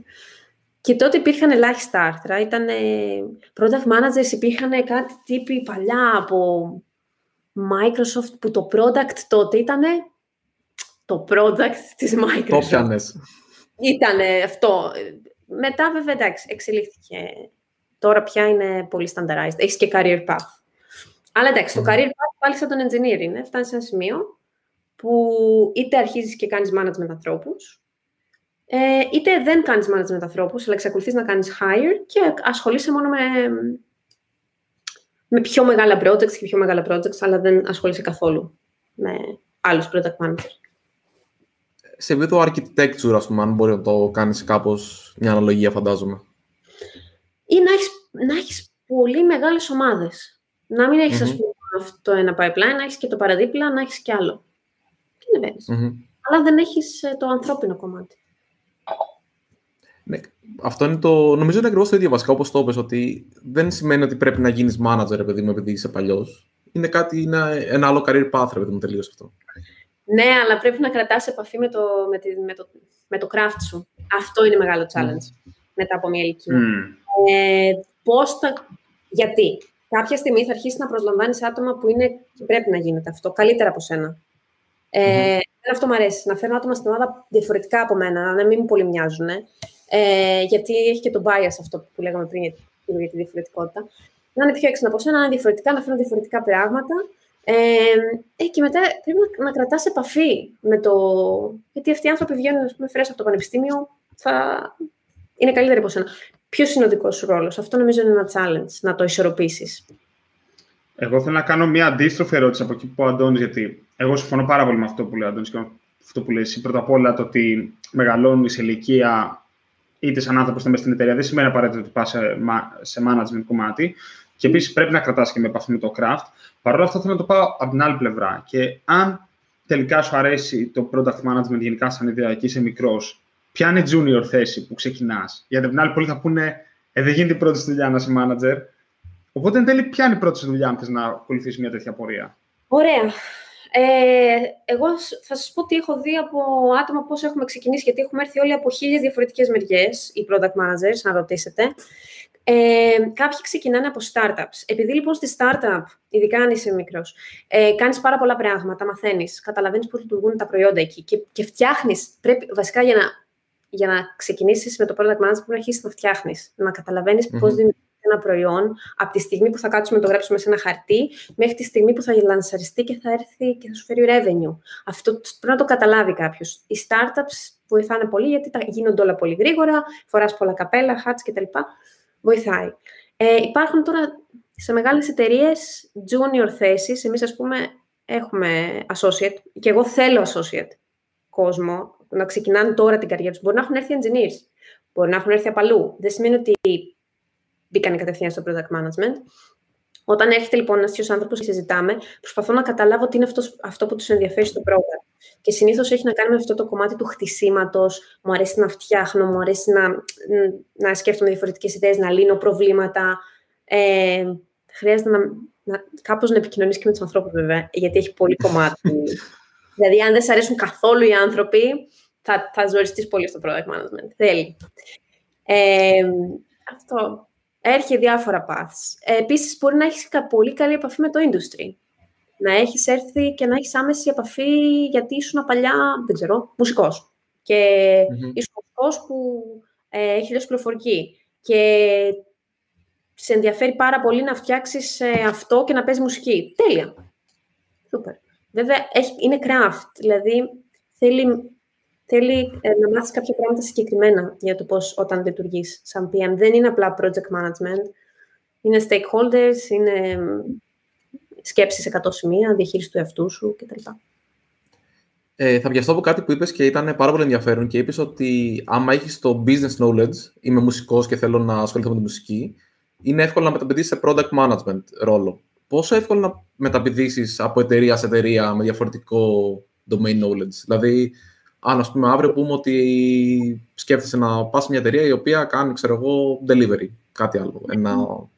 Ναι, λοιπόν, ε, by the way, ε, αν έχεις background και θέλεις να γίνεις PM, πώς να γίνεις PM και επειδή ακριβώς έχεις, να, έχεις ζήσει το πρόβλημα, σου είναι πιο εύκολο μετά να χτίσει λύση πάνω σε αυτό κτλ. Σίγουρα πρέπει να θες να, να γίνεις PM. Ε, το έχω κάνει ήδη, γιατί TripAdvisor ήταν travel και γύρισα στη μουσική, μου πήρε, τώρα για να μάθω πολύ καλά το industry δύο χρόνια μέσα έξω, αλλά μαθαίνετε. Διαβάζεις mm-hmm. ένα industry. Το μαθαίνεις με τα μέσα του και τα έξω. Έκανα και εκεί πάλι θυμάμαι είχα κάνει, είχα κάνει courses για το πώς, για, σαν μουσικός. Είχα okay. μπει παπούτσια του μουσικού, όλο από την αρχή, πώς θα με προσεγγίσει ένας ατζέντης. Εγώ δεν είχα ιδέα από αυτά. Το έζησα όλο δηλαδή. Μίλησα πολύ με μουσικούς, με... προσπαθούσα να μπω στα παπούτσια τους. OK. Okay. Ε, πολύ ενδιαφέρον. Είναι, γιατί είναι, είναι δύσκολο, γιατί από το engineering κομμάτι ίσως φαίνεται λίγο πιο εύκολο. Λες, εντάξει, ξέρεις, κώδικας εδώ, κώδικας εκεί. Εντάξει, ναι. θα μου πει το business logic κάποιος. Ίσως φαίνεται λίγο πιο εύκολο, αλλά το product, παιδί μου, πρέπει να, να καταλάβεις. Ο άλλος είναι μουσικός, είναι, θέλει να ακούσει μουσική, θέλει να πάει για τρέξιμο, θέλει σε τι mindset είναι, ας πούμε. Είναι άλλο πράγμα, νομίζω. Ναι, γι' αυτό. Ε, ναι, αλλάζει όμως. Αν σε ενδιαφέρει το industry, αλλάζεις. Ε, και, ωραία, και τώρα θέλω να γυρίσω πάλι στην ερώτηση στην αρχική, ρε παιδί μου, γιατί νομίζω και αυτό είναι αρκετά σημαντικό. Στο... είχες ποτέ θέμα, ρε παιδί μου; Ωραία, είπες ότι θέλεις να παίρνεις άτομα τα οποία είναι διαφορετικά από σένα. Για να έρθουν από κάτω, ξέρω εγώ, στι ομάδε που δουλεύεις και αυτά. Ε, εσύ, Σαμαρία, τι αντιμετώπιση είχες, ρε παιδί μου; Ήταν, ε, είναι κάτι, ρε παιδί μου, στη Spotify, στην εταιρεία, είχες προβλήματα, ρε παιδί μου, με άλλα άτομα τα οποία είχαν περίεργες συμπεριφορές; Πώς είναι, ρε παιδί μου, να είσαι μια γυναίκα σε μια τόσο μεγάλη εταιρεία, η οποία φαντάζομαι, ξέρεις, πηγαίνει γρήγορα. Είναι δύσκολο να βγουν τα προβλήματα έξω. Ναι, δηλαδή, που κουλώνουν ενδεχομένω πιο εύκολα και τέτοια. Ναι, κατάλαβα τι ε, Ποτέ. Ποτέ mm. και έχω αυτό. Ε, όχι μόνο αυτό, έγινα πολύ καλύτερη εγώ γιατί είχα συνειδητοποιήσει ότι είχα πάρα πολλά biases. Ε, Εκπαιδεύτηκα πολύ και ειδικά από τότε που έγινα manager. Υπάρχει πολύ μεγάλη ε, προσοχή στο πώς μιλάς, τι λες, πώς συμπεριφέρεσαι, πώς συνειδητοποιείς τις δικές σου σκέψεις και τα unconscious bias, ώστε να καταλάβεις, ειδικά στο hiring, γιατί θα, θα τίνεις, αν δεν το, το καταλάβεις για τον εαυτό σου, τίνεις να προσλαμβάνεις άτομα που μοιάζουν σε σένα, που σου είναι οικία. Οπότε, και δεν είναι μόνο το τεχνικό, είναι το vibe που σου βγάζει ο άλλος. Οπότε, να το καταλαβαίνεις λίγο αυτό. Ε, έχω συνεργαστεί με εξαιρετικές, τώρα θα πω, back-end engineer, δεν θα έπρεπε να λέω καν κουπέλες. Και όμως είναι φανταστικές, engineer, lead manager, ε, παντού. Δεν έχω γνωρίσει τα πάντα. Δεν, ε, από την πρώτη στιγμή δεν υπήρχε καν. Βέβαια, είναι μια εταιρεία και το κάνουν και άλλες εταιρείες αυτό, που ε, είναι πολύ οριοθετημένα τα πράγματα και είναι κομμάτι της κουλτούρας. Επίσης, εγώ ρωτάω, όταν κάνω συνεντεύξεις, αφιερώνω 20 λεπτά και ρωτάω για το diversity and inclusion. Πες μου τι κάνεις στην ομάδα που είσαι τώρα για το diversity and inclusion. Πες μου τι θα κάνεις αν συμβεί αυτό το περιστατικό, πώς θα το χειριστείς. Και εκεί καταλαβαίνεις για το τι άνθρωπο θα φέρεις στην ομάδα. Νομίζω με αυτά, επειδή είναι μεγάλη κουβέντα, ε, εγώ πάντα κοιτάω ποια είναι η δική μου σφαίρα επιρροής και ας πούμε σε μένα είναι το hiring και είναι και αυτά τα μικρά τα καθημερινά που συνθέτουν την κουλτούρα μιας ομάδας. Όταν έχεις μια τεράστια γιγαντιά εταιρεία, είναι δύσκολο. θα έχεις κάποιες βασικές αρχές στην κουλτούρα, αλλά τα microcultures συμβαίνουν στις πιο μικρές ομάδες. Οπότε είναι αυτά τα μικρά καθημερινά τι, πώς τα διαμορφώνεις. και θέλει αρχικά, εντάξει, σίγουρα να είσαι συνειδητοποιημένος τι ευκαιρίες δίνεις. Εγώ δηλαδή αυτό κάνω συνεχώς check-in. Λέω τώρα είμαι OK, είμαι OK, το έχω. Αλλά εκπαιδεύτηκα, δεν το ήξερα. Έμαθα. Δηλαδή. Ε, ήθελα, ήθελα να ρωτήσω κάτι πάνω σε αυτό, γιατί νομίζω είναι αρκετά δύσκολο. Ναι, μην είσαι product manager, αλλά Όπως είπες, παιδί μου, επικοινωνείς και σε ένα βαθμό έχεις να διαχειριστείς και κάποιους ανθρώπους ή τουλάχιστον έχεις να τους βοηθήσεις. Mm. Ε, σίγουρα, ρε παιδί μου, επειδή το Spotify είναι μια μεγάλη εταιρεία, βασικά σε όλες τις μεγάλες ομάδες ανθρώπων θα γίνουν αστοχίες συμπεριφορικές. Και κατά λάθος, εγώ θα πω τις περισσότερες φορές. Όχι, επειδή είμαστε άνθρωποι και εξή, εγώ θα πω Α, ο Αντώνης θα καταλάβει Β, θα προσβεθεί και. Ναι. Πώς, ε, πώς το διαχειρίζεις αυτό, γιατί εντάξει, κάτι που έχω ακούσει από κάποιους και εμένα δεν μου αρέσει η λογική είναι «Α, ό,τι παρατηρήσω το λέω στο HR». Αλλά αυτό με, ένα πέραν το ότι μου φαίνεται πολύ αποσυνδεδεμένο, το βλέπω και δύσκολα να φέρνει λύση. Αλλά κάνεις witness εσύ κάτι μεταξύ δύο ή κάποιος σου λέει, καταλαβαίνεις από κάποιον ότι τον έχει ενοχλήσει κάτι. Υπάρχει κάποιο στάνταρ τρόπος που το διαχειρίζεσαι ή κάτι το οποίο μπορείς να μοιραστείς. Δηλαδή, sorry να σε ολοκληρώσω πια εμένα τώρα ποια είναι η σκέψη μου. Ότι έρχεται ο Α και λέει με ενόχλησε αυτό το οποίο έγινε. Του λες, συζητήσεις το μεταξύ σας, μπαίνεις και εσύ μέσα, πιάνεις τον άλλο.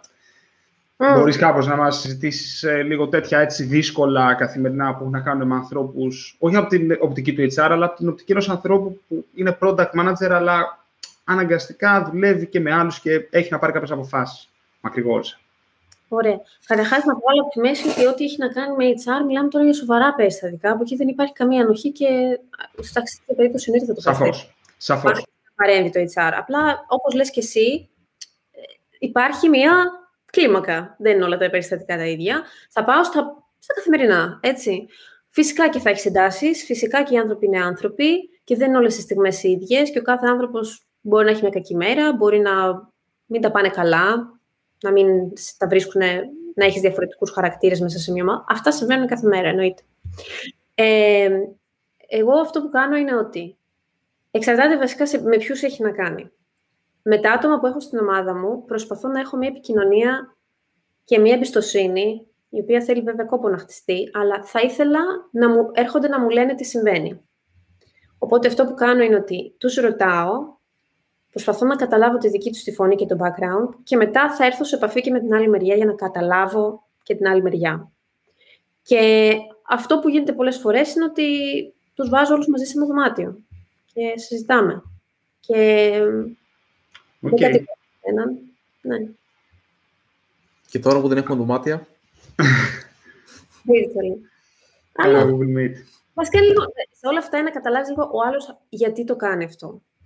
Ή έχει κακή μέρα, έχει ενοχληθεί γιατί κάποιος του πήρε τη δουλειά και νιώθει ότι δεν συνεισφέρει τόσο πολύ σε αυτό το project; Ε, το κάνει γιατί έχει πίεση από κάποιον από πάνω; Νομίζω ότι αυτό βοηθάει λίγο.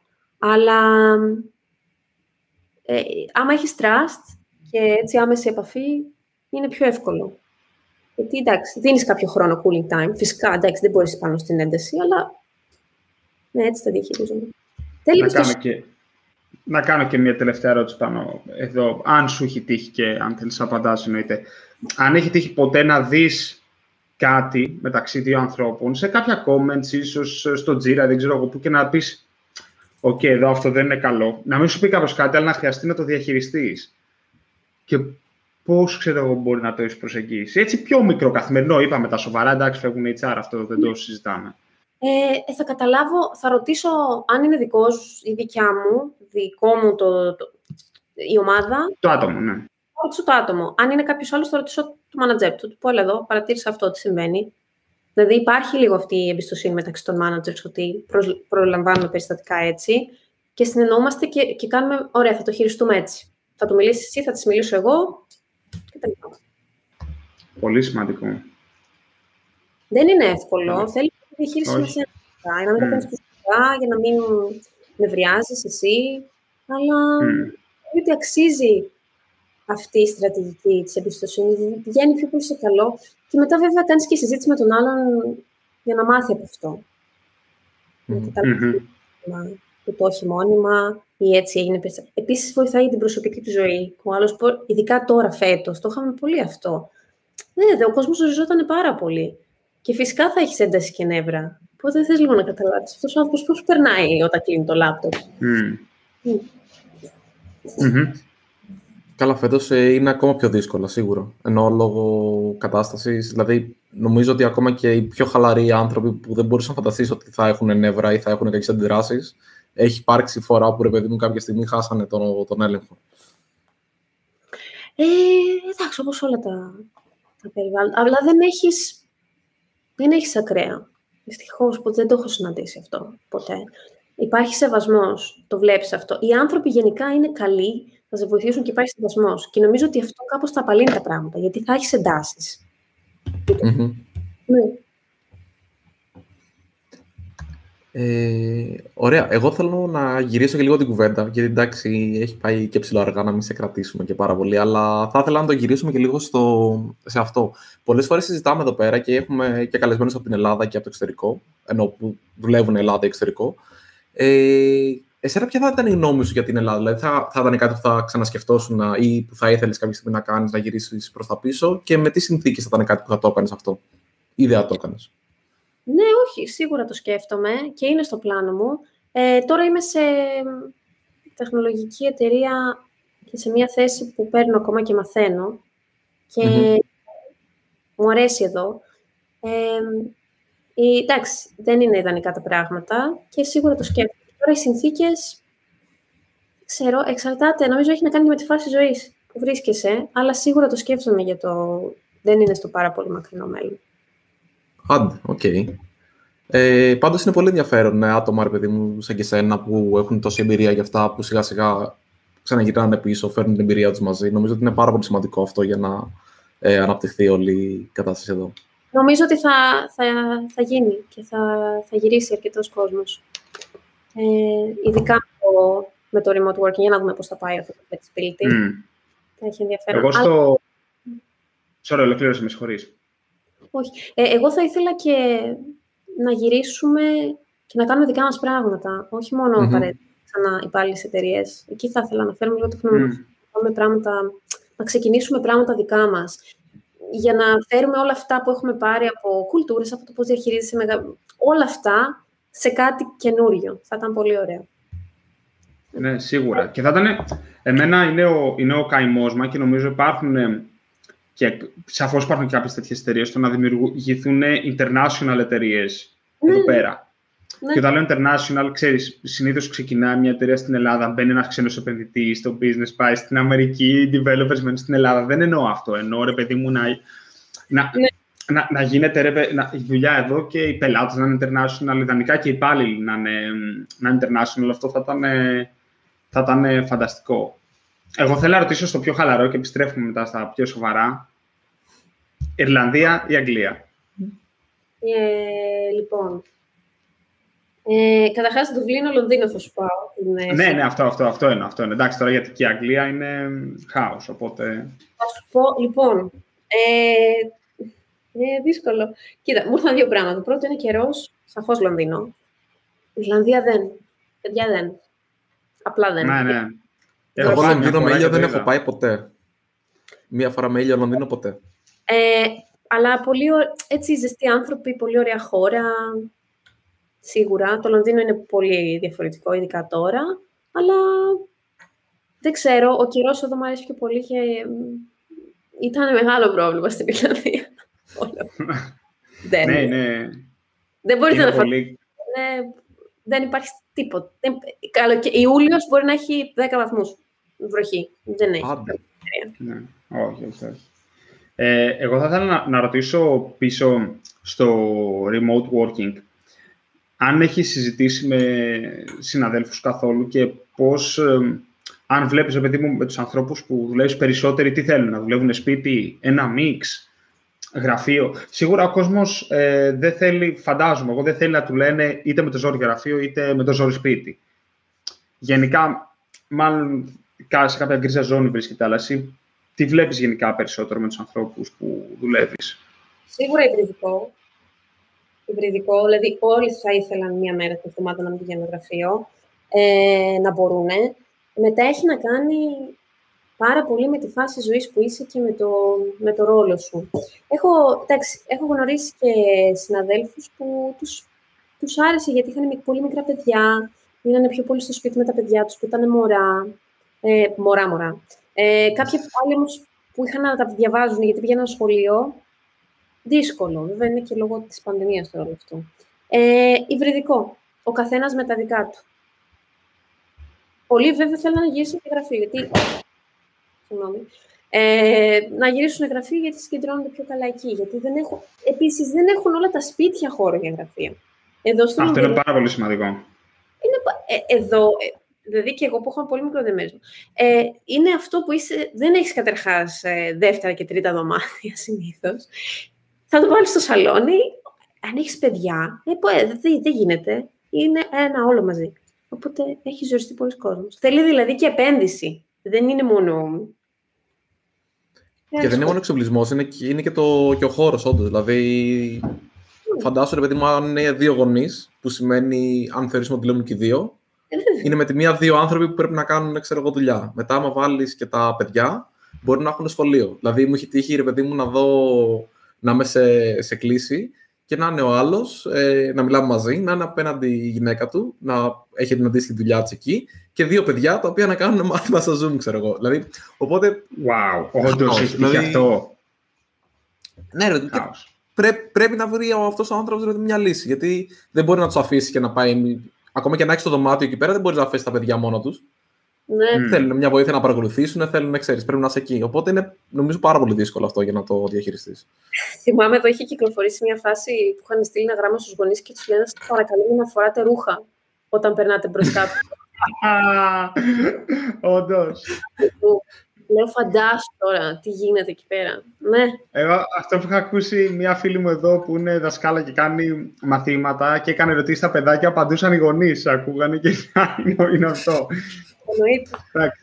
Υπάρχουν interceptions αυτά, δεν το, το συζητάμε. Και αυτό ειδικά αν έχεις μια δουλειά στην οποία η, η live επικοινωνία είναι ένα βασικό κομμάτι, μπορεί να είναι πρόβλημα. Δηλαδή, μπορεί να ακούγεται απλό, αλλά φαντάσου να, είσαι μαμά ή μπαμπάς και να, σε, να κάνεις ε, τηλεφωνική υποστήριξη και να έχεις τα παιδάκια.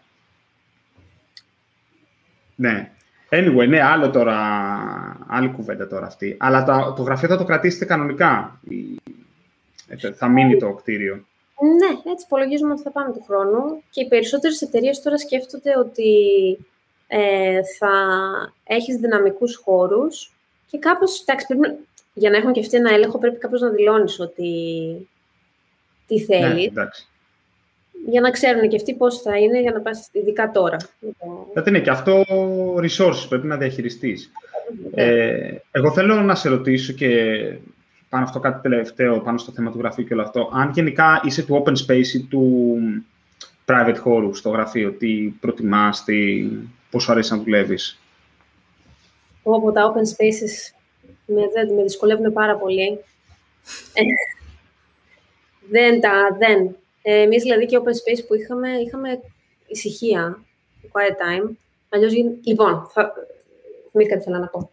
Όταν είναι μόνο engineering το τμήμα, είναι ήσυχα τα πράγματα. Άμα έχεις sales δίπλα, δεν υπάρχει σωτηρία. Πρέπει να είναι... Ah. Δεν μπορείς να έχεις τηλέφωνα και meetings ξεχωριστά. Εκεί το καταλαβαίνω το open space. Εξαρτάται ποιος είναι μέσα στο open space. Αλλά έχω πάει και σε γραφεία που είναι το sales μαζί με το engineering και κοντεύω να τρελαθώ. Ήταν οι άνθρωποι όλη μέρα με τα ακουστικά. Το, έχω, το έχω ακούσει αυτό. Εντάξει, δεν μπορείς να σου και. Εγώ τουλάχιστον δεν μπορώ να είμαι όλη μέρα με τα ακουστικά. Θέλω να τα βγάζω κάποια στιγμή. Oh. Με να τα φτιάχνω μετά από λίγο. Δεν γίνεται. Ναι. Ε, αλλά μ' αρέσει. Βρίσκω εύκολα να δουλεύω σε χώρους που υπάρχει γύρω μου κοινωνικοποίηση, ας πούμε σε καφέ ή τέτοια. Αυτό με βοηθάει. Το ακούσα white noise. Αλλά όταν είναι στο γραφείο και είναι το sales και φωνάζουν στα τηλέφωνα και όλο, δεν, εντάξει, δεν γίνεται. Το, το white noise παλεύεται, όντως. Δηλαδή είναι άλλο πράγμα. Δηλαδή το white noise βασικά βάζει και στα ακουστικά πολλές φορές. Δηλαδή, ειδικά τώρα που δεν βγαίνουμε και έξω, βάζεις ένα μπαρ και ακούς, ξέρω εγώ. Αυτό, αυτό ήθελα να ρωτήσω κι εγώ. Τι βάζεις στο Spotify όταν δουλεύεις, Τι ακούς στο Spotify; λοιπόν. Ε, εξαρτάται τι ώρα της ημέρα είναι. Ε, πρωί. Το πρωί Λοιπόν, ε, το πρωί, τώρα τελευταία στην πανδημία δεν ξέρω πώς μου έκατσε και άκουγα κάτι μεσανατολίτικα έτσι πιο ου, σαντούρια και ούτι και λέγεται Middle East Cafe μάλιστα. Είναι τέτοια φάση γιατί με βοηθάει να μπω στο, στο mood. Ε, mm-hmm. ε, τώρα εξαρτάται τι γίνεται και τι μέρα είναι. Από τέκνο μέχρι καμένα ελληνικά εννοείται. Έχω και λίστες τέτοιες. Τέλεια. Γέφη. Αλλά Για δουλειά είναι τέτοιο. Εγώ full μουσική χωρίς λόγια, γιατί άμα έχει λόγια συνήθως ε, με δυσκολεύει στη σκέψη. Instrumental και τέτοια. Ε, επίσης έχει, είναι πολύ ωραία κάτι tempo που είναι όχι ακριβώς low-fi, αλλά είναι έτσι λίγο πιο γρήγορα, που σε βοηθά να σκετρωθείς, γιατί έχεις ένα mm. repeat ε, ήχο ε, ε, έχει μια φοβερή playlist με το Star Wars, όλα τα τραγούδια του Star Wars σε lo-fi στο Spotify. Μπράβο. Έλα, ρε, είμαι μεγάλος φαν. Ναι, ναι, ναι, ναι, και είναι πάρα πολύ καλή. Θα τη βρω να τη βάλω από κάτω μετά. Εγώ, Εγώ πάντως... Μπορώ... Συγγνώμη. Πες, πες. Δεν μπορώ να ακούω podcast και να δουλεύω. Δεν ξέρω πώς το κάνω αυτό. Δεν μπορώ. Ή θα ακούω το podcast ή θα δουλεύω. Ε, δεν, δεν γίνεται. Οπότε θα ακούω τα κάποια. Πρέπει να κάνω διεκπαιρεωτική δουλειά, δηλαδή να κάνω λογιστικά, τιμολόγια, μόνο, μόνο με τέτοια πράγματα. Okay. Όχι, podcast είναι όταν απλώνω ρούχο, όταν πλένω πιάτα και όταν πηγαίνω και περπάτημα το πρωί. Πάτημα και τέτοια, μπράβο, ναι. Ε, ωραία. Να φέρω εγώ άλλη μια ερώτηση, θα πάω λίγο πίσω στο θέμα, αλλά ήταν νομίζω αρκετά ενδιαφέρουσα και θα πάω στο υβριδικό μοντέλο, το οποίο συζητούσαμε λίγο πριν. Και μας ρωτάει εδώ πέρα ο Φίλιππος, λέει, όταν λέει πας σε ένα υβριδικό μοντέλο, όπου κάποιες μέρες στο γραφείο, κάποιες μέρες σε σπίτι, φροντίζεις να συγχρονίζονται οι ομάδες στο γραφείο ή, ή όχι; Mm. Αυτή είναι καλή ερώτηση. Τώρα με την πανδημία δεν έχουμε καν γραφεία. Οπότε δεν θα λέμε του χρόνου μέχρι να ανοίξουμε. Αλλά υπάρχει σαν ερώτηση και ε, νομίζω εξαρτάται λίγο με την ομάδα. Ε, ποια είναι τα ποσοστά. Οπότε ναι, εξαρτάται πώς, τι κατανομή θα έχει η ομάδα και σε ποιες χώρες είναι. Και εντάξει, σίγουρα χρειάζεται. Νομίζω ότι όταν θα ανοίξουμε εντελώς και θα μπορεί να πηγαίνει ο καθένας όποτε θέλει, η κάθε ομάδα θα κάνει τα δικά της πλάνα και θα λέει: Ωραία, θα είμαστε τότε από τότε, θα μαζευτούμε να κάνουμε εδώ ένα planning. το τάδε workshop είναι αυτό και θα φτιάξει κάθε μέρα τους ρυθμούς της. Αλλά προς το παρόν δεν ξέρω, παιδιά, τι θα γίνει με τα γραφεία. Γιατί εμείς ακόμα δεν είμαστε. Δεν είναι καν ανοιχτά τα σχολεία, τα μαγαζιά, τίποτα δεν είναι ανοιχτό. Είμαστε full lockdown από το Δεκέμβριο. Οπότε δεν ξέρω. Ε, και εδώ στην Ελλάδα, full lockdown σχεδόν. Ναι, ναι Όλοι σχεδόν. αθλούνται και βλέπουν και τέτοια έξω. Ε, ωραία. Ε, εγώ λέω να το ψιλοκλείσουμε σιγά σιγά. Δεν ξέρω αν θέλουμε να συζητήσουμε κάτι άλλο. Απλά έχει, επειδή έχει πάει και αργά. Είμαστε κοντά στη μια μισή ώρα, απλά ενημερωτικά. Ε, Εγώ νιώθω, νιώθω πλήρης, ήταν καταπληκτικό από μεριά μου. Ευχαριστώ. Ε, λοιπόν, στο κλείσιμο, Μαρία, έχουμε το εξής. Ε, περνάμε έναν ε, γύρο και προτείνουμε, ρε παιδί μου, κάποιο suggestion, είτε σε βιβλίο, blog post, ε, playlist, παπούτσια, whatever. Οδήποτε, ρε παιδί μου, θες να, σαν suggestion ή το πρότεινες. Ε, αυτό, στο χαλαρό και μετά το, το κλείνουμε. Ε, θα ήθελες να ξεκινήσεις ή να σε αφήσουμε στο τέλος; Να μου αφήσετε στο τέλος, να Α, εντάξει. ναι, δεν σε προετοίμασα, συγγνώμη, το ξέχασα αυτό. Δεν πειράζει. Πάρε εσύ τι έχεις για αυτή τη εβδομάδα; Λοιπόν, εγώ για αυτή την εβδομάδα έχω κάτι που το λέω επειδή κλείνει ο μήνας και το είχαμε σχολιάσει, νομίζω, στο τελευταίο podcast του Γενάρη. Έχω να προτείνω καινούριο browser. Εγώ χρησιμοποιώ Brave πλέον, ε, που είναι ένα, ας το πούμε, privacy first browser που είναι βασισμένο στο Chromium. Μ' αρέσει πάρα πολύ. Από τη Δευτέρα θα είναι ο default browser στο σύστημά μου. Παίζει τέλεια με το One Password και ό,τι έχω. Παιδιά, είναι καλό. Είναι καλό. Από εδώ κάνω και το podcast τώρα. Θα σε πεθάνω γιατί και εγώ χρησιμοποιώ Brave από τότε και εμένα είναι ήδη ο default browser μου. Οπότε... Τέλειο, ε, τέλειο. οπότε έπιασε το ένα suggestion που ήρθε από τα comments, το νομίζω αυτό, μια άλλη, σε μια άλλη φάση.